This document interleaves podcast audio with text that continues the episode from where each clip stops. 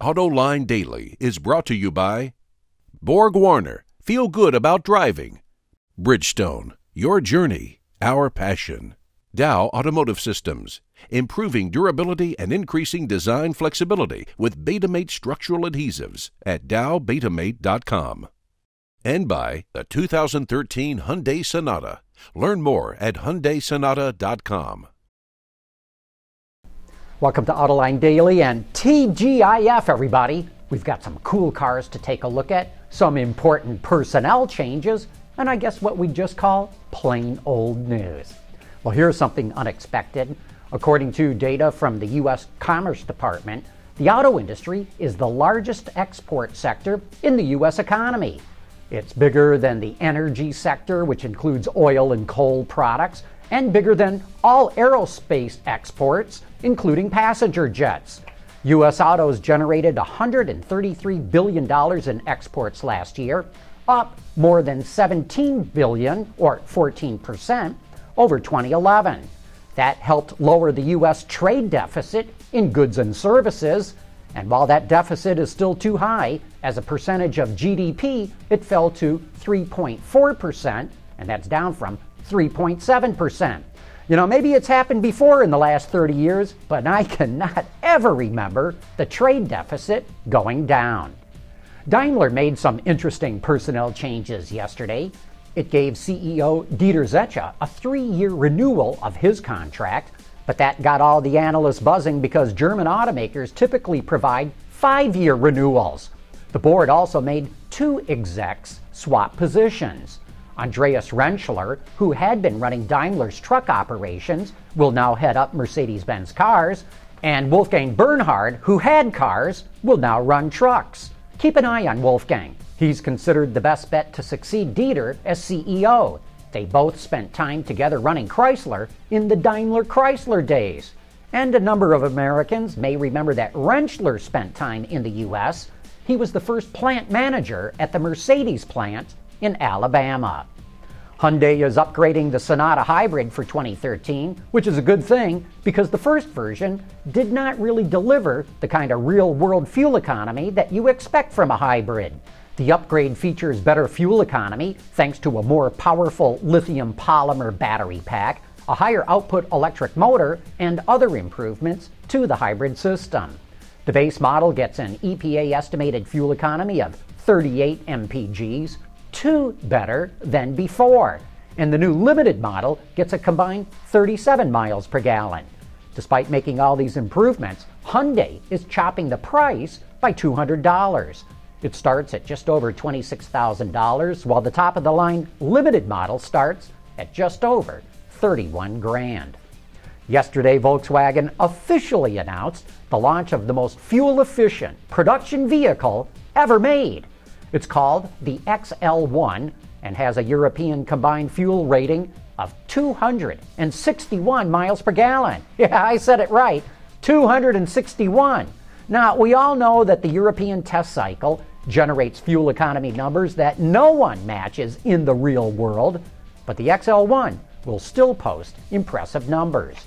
It's a two seat plug in that uses an 800cc two cylinder diesel combined with a 27 horsepower electric motor that's mated to a 7 speed automatic. The featherweight XL1 only weighs 1,750 pounds, thanks to a lot of carbon fiber and aluminum, and it has a super slick CD of only 0.19. We here at Autoline love the way it looks, but we understand how others may be put off by it. VW says it's only going to build a thousand a year because it's essentially a hand-built car, and that's got us wondering, what the heck is this thing going to cost? Toyota's updating the interior of the Camry just a year into production. This includes soft touch materials on the door panels for the LE and SE models.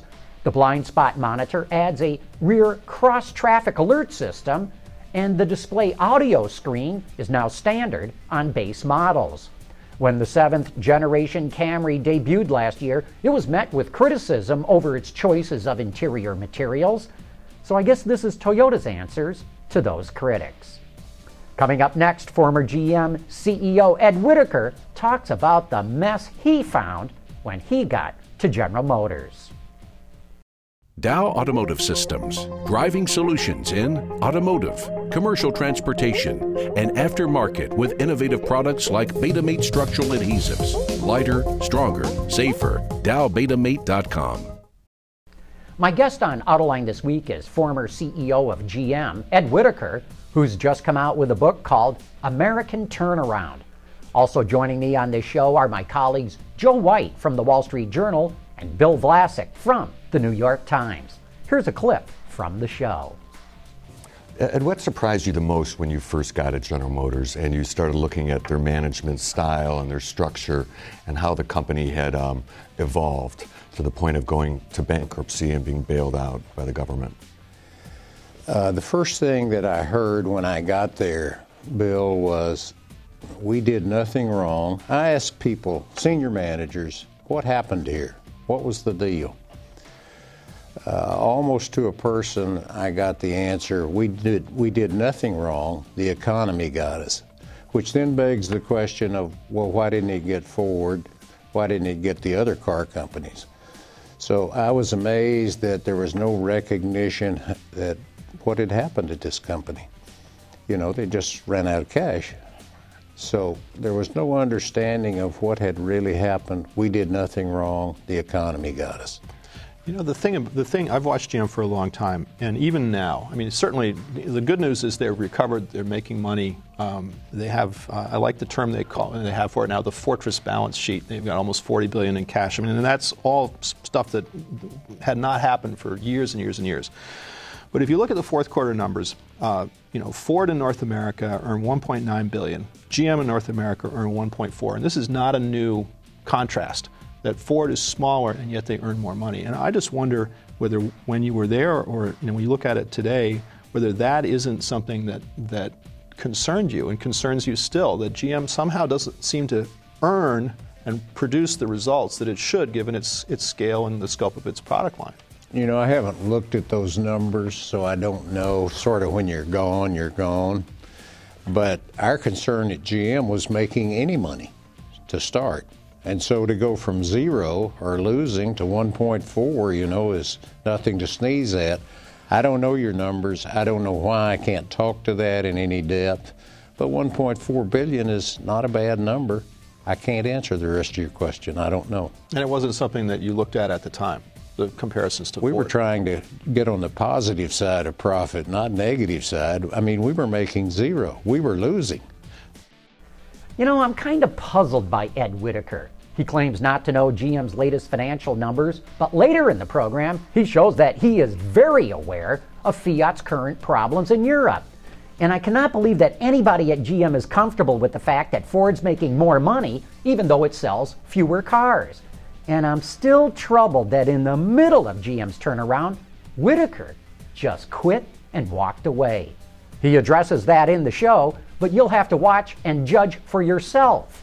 And of course, you can watch it at our website, Autoline.tv, right now, or check your local television listings because Autoline This Week is carried on many public television stations across the United States and Canada. Anyway, that wraps up another week's worth of reports. Thanks for making us a part of your day, and please join us again here on Monday.